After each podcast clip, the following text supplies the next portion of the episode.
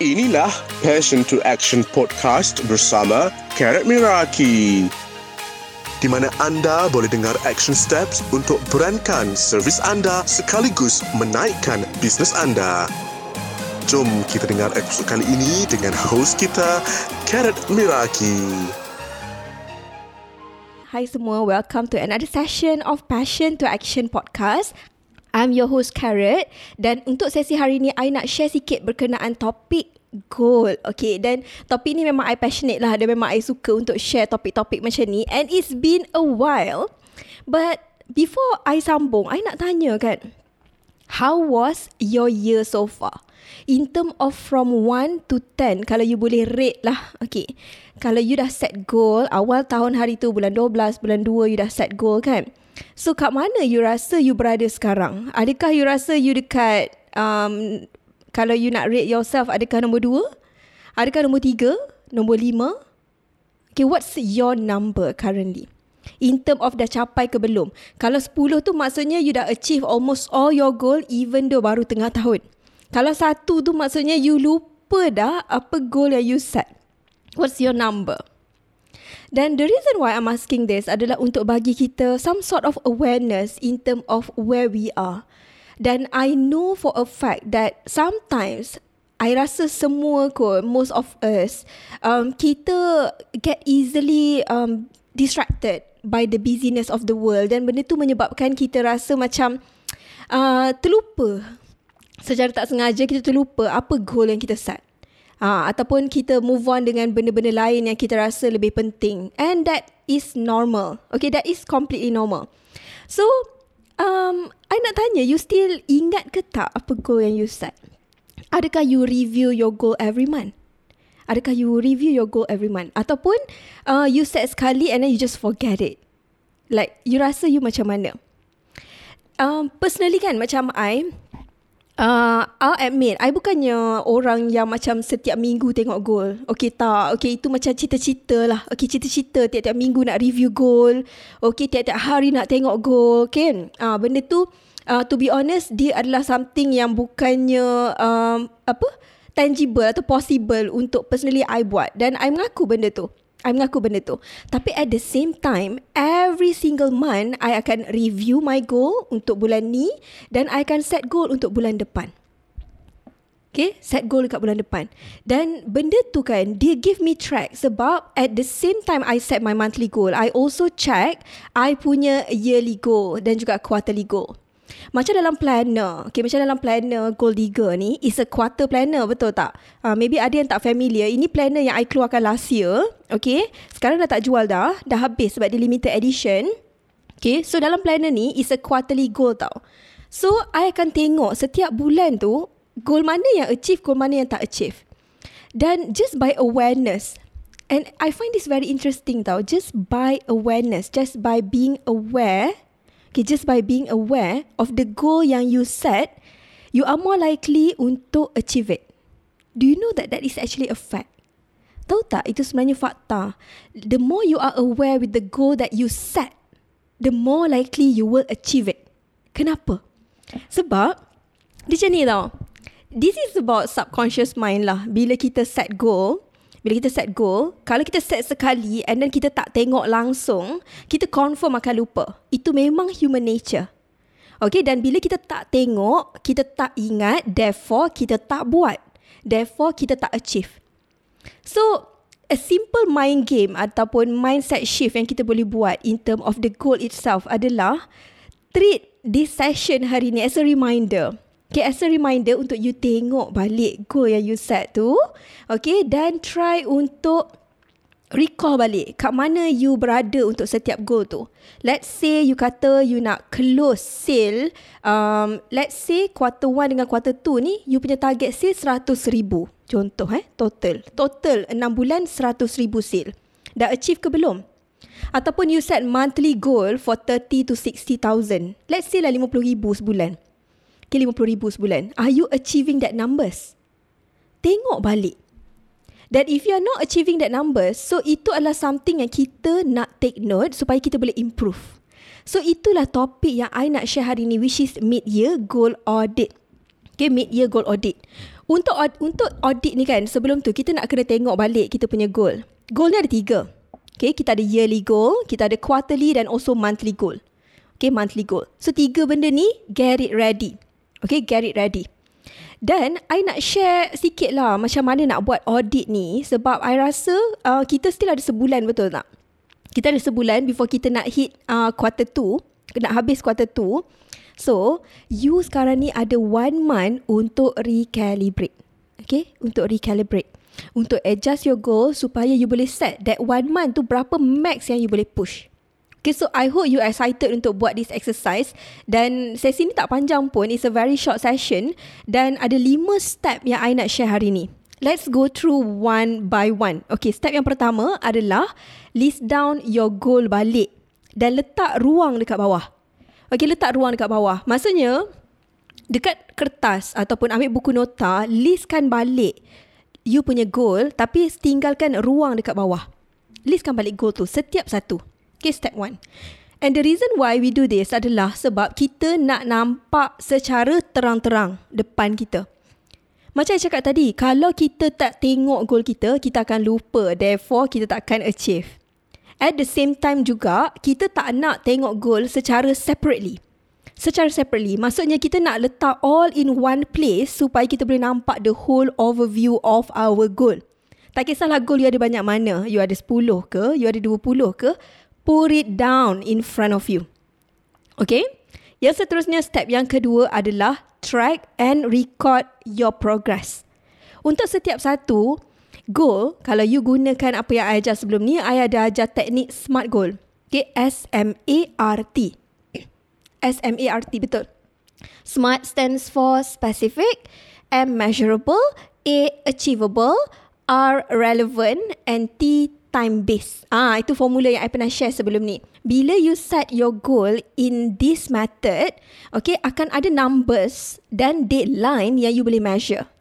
Okay, akan ada mas uh, tempoh ataupun akan ada harga, amount, uh, total sales, number of leads, um, uh, so akan ada a certain numbers. Dan daripada sini kita nak measure achieve ataupun tidak. What is your progress for that? Take note ke semuanya. Okay, take note ke semuanya. Okay, yang seterusnya adalah step yang ketiga untuk list down your effort so far. Ha, this is interesting. List down your effort so far. Okay, and there is no judgment here tau. There is no judgment here in term of kalau you tulis satu je effort, you have to be honest with yourself. You tak payah tunjuk dekat orang lain pun. This exercise is not for me. It's not for your spouse. It's not for your friends and family. It's not for your colleague dekat office untuk you tayang. No. This is for you.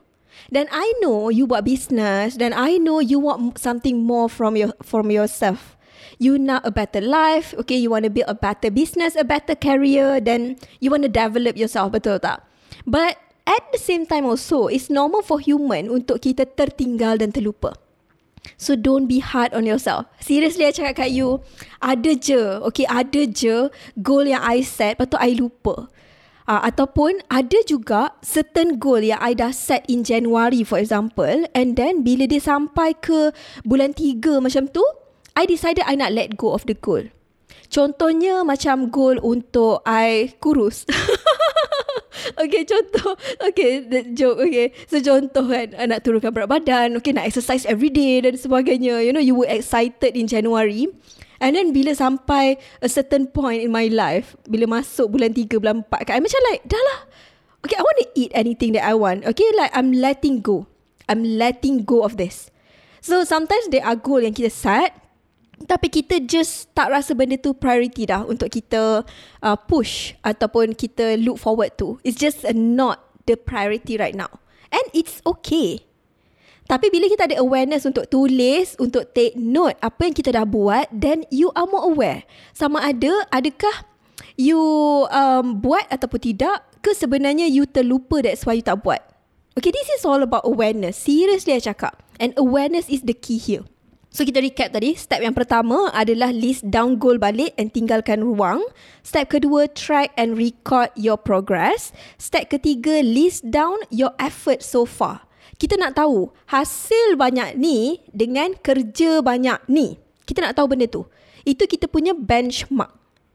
Hasil banyak ni, let's say you dapat sale ataupun kita uh, contohlah uh, sale ataupun um, hiring staff ataupun uh, you nak pass kerja marketing you dekat staff. Contoh, you dah penat buat kerja marketing, you nak hire a staff. Okay, berapa percentage um, you punya effort ataupun kerja yang you dah bagi? Ah, itu pun boleh measure juga. Okay, dan kita nak measure, kita nak compare dengan effort yang kita letak dengan hasil sale RM30,000 contoh. Dengan hasil RM30,000 sale, kita buat content seminggu sekali. Let's say for example. Just be honest. Kita buat live sebulan sekali. Just list down.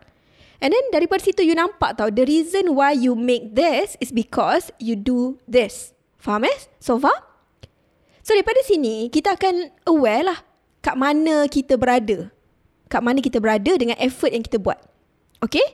Dan seterusnya yang keempat, step yang keempat adalah adjust your goal. Sekarang ni, I nak you finish strong in quarter. I nak you finish strong. And I know maybe ada yang rasa macam dah nak give up dengan goal ataupun penat lah set goal tak achieve pun. It's like why bother? Betul tak? Why bother set goal kalau penat-penat fikir and then end up tak achieve pun. Tapi sekarang ni kan, I nak I nak you bagi yourself a total commitment. Imagine kalau you bagi yang terbaik. Imagine kalau you bagi yang terbaik.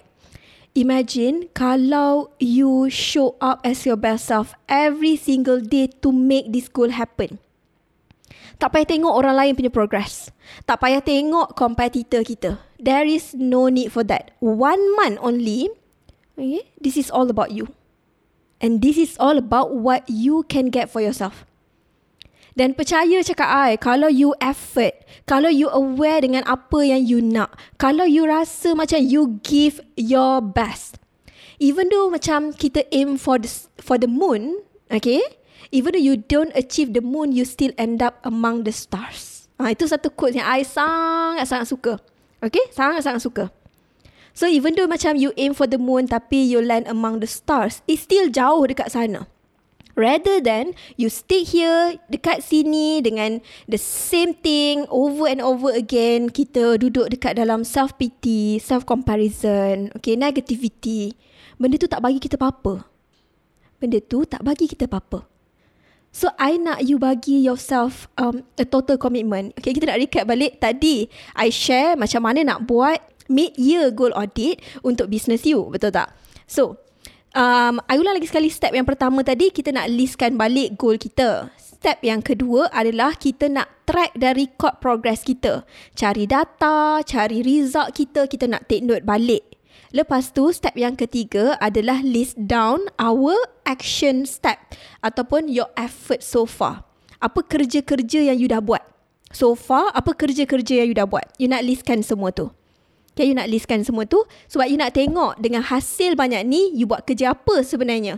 Kerja you banyak ke sikit? Okay? And lepas tu, step yang seterusnya, step yang keempat adalah untuk adjust your goal. Adjust your goal. So, adjust your goal ni maksud dia, kita ada sebulan lagi, kita nak tweak kita nak adjust sikit. Kalau let's say you target you punya sale, okay? Let's say you target you punya sale quarter, quarter so far 6 bulan ni, you target sale 300,000. Contoh. Tapi you dapat baru 100 ribu. So maksudnya you ada 200 ribu lagi. Betul tak? Adakah 200 ribu tu you boleh achieve dalam masa sebulan? You kena tanya yourself that question. Kalau you rasa macam alamak tak boleh. It's not possible sebab sekarang ni 5 bulan I baru buat 100 ribu. So maksudnya average 20 ribu sebulan. Contoh eh. So takkanlah sebulan bulan 6 ni tiba-tiba lah I boleh buat viral tiba-tiba dapat 200 ribu. Okay? So, bila you tahu you punya numbers tu, kita boleh adjust. Okay, maybe rather than average 20k a month, maybe kita boleh push lagi sebulan ni untuk 40k, double. Can we do that? Can we put like 50,000 ke? You rasa macam excited tak with that? Dan you rasa benda tu achievable tak? Ha, sebab dia kena you rasa dia achievable supaya you boleh letak effort yang sepatutnya untuk capai. Okay? Tu step yang keempat. Dan finally step yang kelima adalah create your action plan. Okay, you takkan dapat achieve planning ni kan, planning ni adalah bukannya pada plan goal saja. Tapi dia adalah pada action plan juga kita plan. Kita bukan sekadar, uh, okay, carrot, I punya goal tahun bulan ni, untuk bulan 6 ni, I nak achieve RM50,000 sale. Contoh eh. Contoh, you nak sale RM50,000. Tapi, you tak create your action plan. You tak create your action plan langsung. So, so maksudnya, okay, carrot, tahu, um, bulan ni I, I plan 50k. Okay, macam mana nak capai? Entah. I pun tak sure. Tapi hopefully I dapat achieve. You rasa kalau you buat, you set goal tapi you tak buat action plan, ada potential tak untuk capai? Ada potential tak untuk capai? Ha? Ada tak?